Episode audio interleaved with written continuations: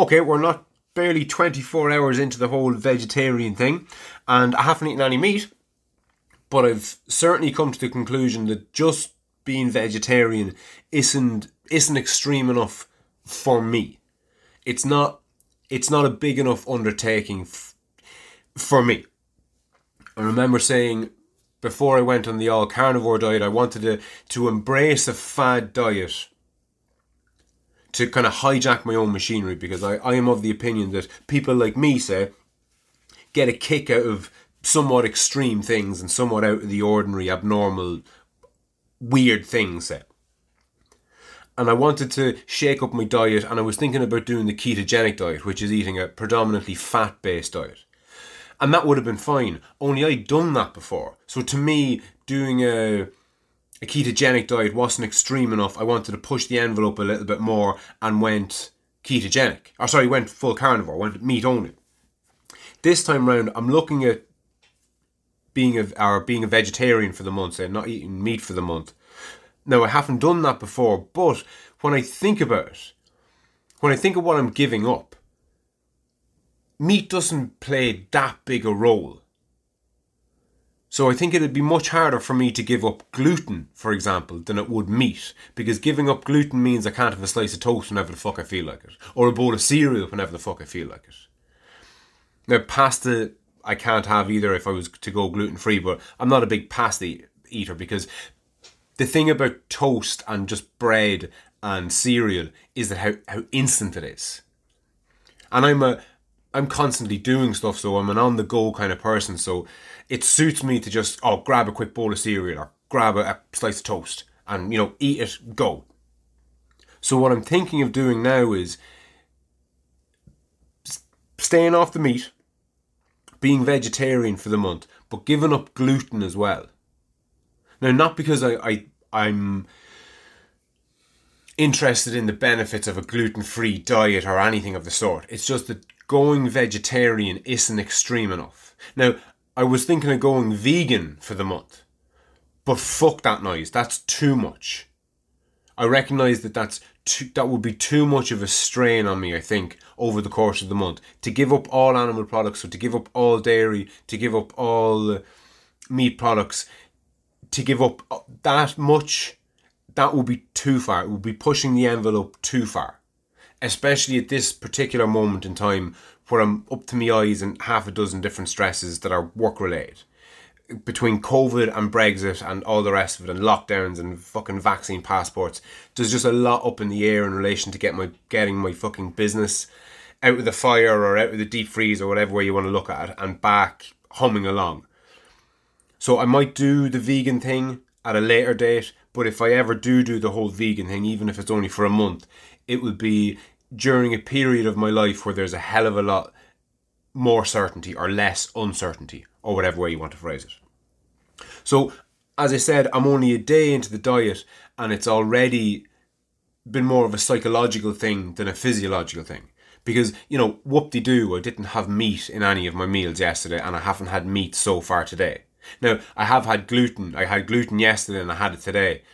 Have I had it today? No, no, no, I actually haven't had it today. So I had eggs for my breakfast and I had a salad for my lunch. And it's what, 20 to 3 in the afternoon now. So, no, so far so good on day two. But it's, it's funny though, it just goes to show the utility in doing these types of things. Because you never really know what way you're going to end up thinking about them. And again, I, I hate to fucking repeat myself endlessly.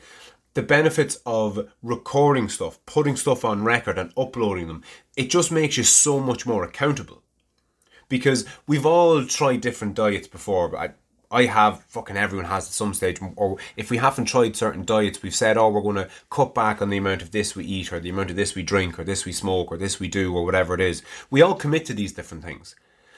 But when you're only really committing to them in your own head, you're not really committing to them in any meaningful sense. It's not until you actually make public your intentions that you hold yourself to any real kind of any real kind of accountability. And another thing that I've mentioned a million and one times is this idea that if you have a want in you to do something, whether that something is uh, run a 5k, do a couch to 5k, or learn a new language, or play the guitar, or do fucking anything. It doesn't matter.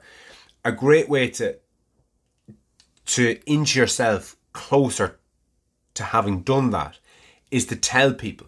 Is to tell people first of all that you have an interest in it. Secondly, that you've an interest in maybe kind of sort of doing that someday.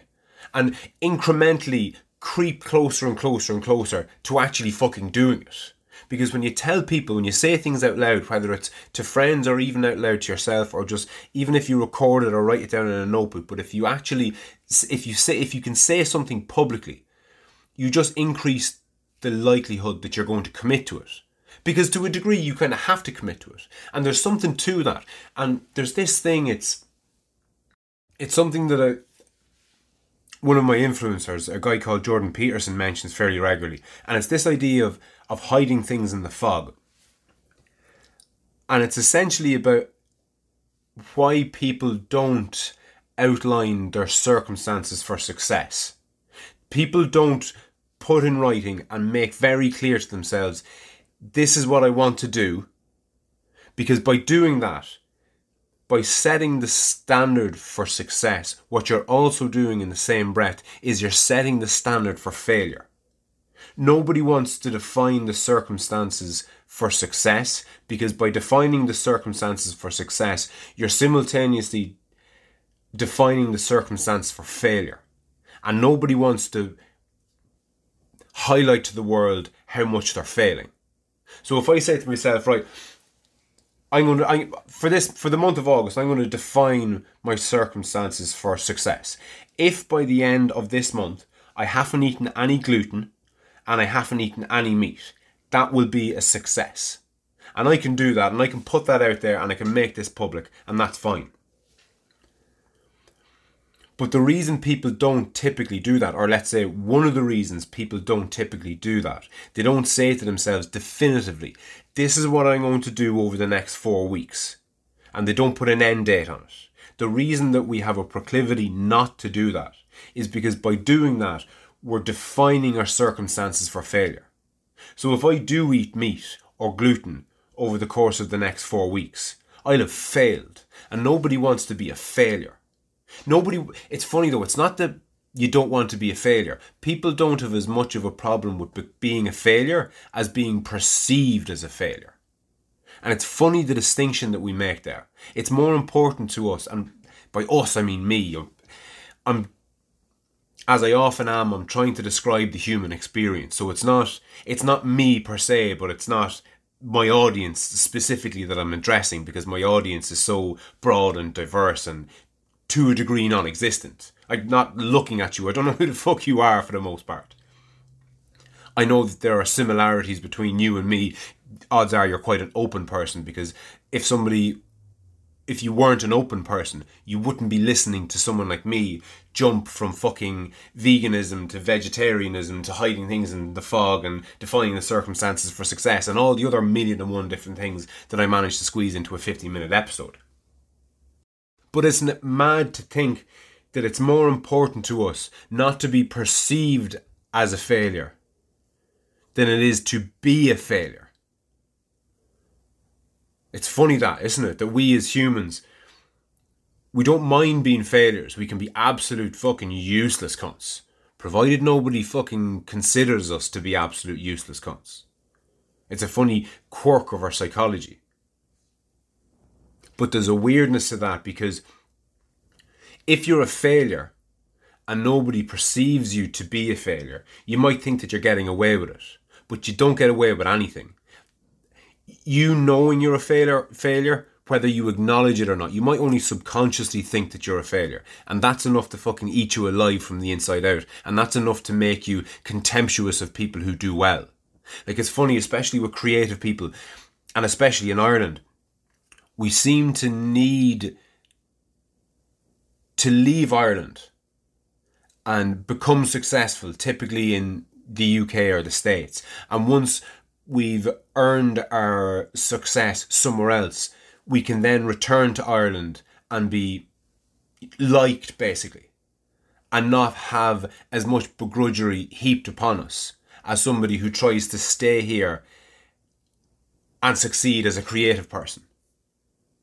And I think a big component part of that, at least, if not the the most important part of that, is if you stay in Ireland and be a creative person and succeed, that means that anybody else who stays in Ireland and succeeds sorry, that means that anybody else in Ireland can stay in Ireland and succeed as a creative person.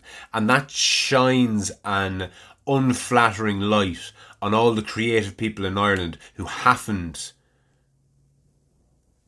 broken through and made a success or even tried to make a success of them. Because it's okay to like somebody who moved to America, became super successful, and came back to Ireland. Because, oh yeah, they went off to the States and they got successful over there, or they went to the UK and they became successful and came over over here. Or sorry, and came back here.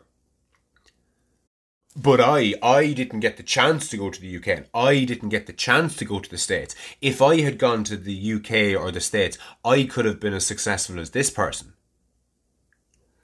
but I didn't have that opportunity. So fair play to them for being able to go away and come back successful. And I think that's why, that's the root of it. I think that's why people are far more begrudging of people who stay in Ireland because it reflects poorly on them. If they're a creative person who's blaming not being able to maybe emigrate to make a success of themselves, if that's if if they're blaming their lack of access to living in a foreign country, whether they've got kids or whether they've got financial commitments or whatever it is, they use that as an excuse for not living up to their own expectations of themselves. So whenever they see somebody who has stayed in Ireland and has made a success of themselves, it highlights the bullshit that they've been telling themselves to a degree. And it's mad, like the, just that, like the, the bullshit that you tell yourself it's a funny downside to being articulate. So if you're a, if you're a relatively articulate person, which is something that I at least would argue I am, you could be forgiven for thinking that there's no downside to that. Like, how could there be a downside to being articulate? How can there be a downside to being persuasive? How can there be a downside to you know thinking logically or more logically or more rationally? And the downside is in bullshitting yourself. Because if you can if you're very articulate and very blinded to something. So I think you see this with you see this with addictions. So most of us are addicted to our smartphones. And if not our smartphones, we're addicted to our televisions or our radios. But if we are ever called an addict in relation to that, you're you will articulately proclaim, "I'm not, I'm not addicted to this," and you'll you'll start making excuses for yourself, and you'll start putting together an argument for why you're not an addict. Which and there's an irony to this because the more you defend yourself, the more you sound like an addict. But it's just a, a, base example of how being more articulate isn't always an advantage because if you're using that skill, for want of a better term, if you're using the skill of articulation to bullshit yourself, to make excuses for yourself, that's obviously counterproductive. And I think that a lot of people in Ireland, myself included, are black belts in bullshitting ourselves and lying to ourselves in a very articulate manner, in a very convincing manner in a very in a very persuasive manner. And I suppose it's another advantage of of having this pat of having this platform and of doing so many uploads that I get a chance to call myself out on some of my own bullshit. And the break that I'm going to take from uploading the daily episodes now when I reach the end of this season, I think that there'll be probably a lot of reflection. I'll probably listen back to a lot of what I've done, to be honest and I might redo old episodes. Episodes that I reckon that I could have maybe that my thinking has evolved on. Like there could be a good pool of content there in how my views on certain things have changed. Some things have changed massively, like my, my view on spirituality has changed massively. My view on psychedelics have changed massively. My view on diet and nutrition has changed somewhat my views on religion generally has changed massively. And I suppose now that I've essentially committed to ending doing five a day, I have to start looking at what I am going to do, how that's going to be different than what I have been doing, and how I'm going to further accelerate my own learning and my own progression through life. And on that note, I'll chat you soon.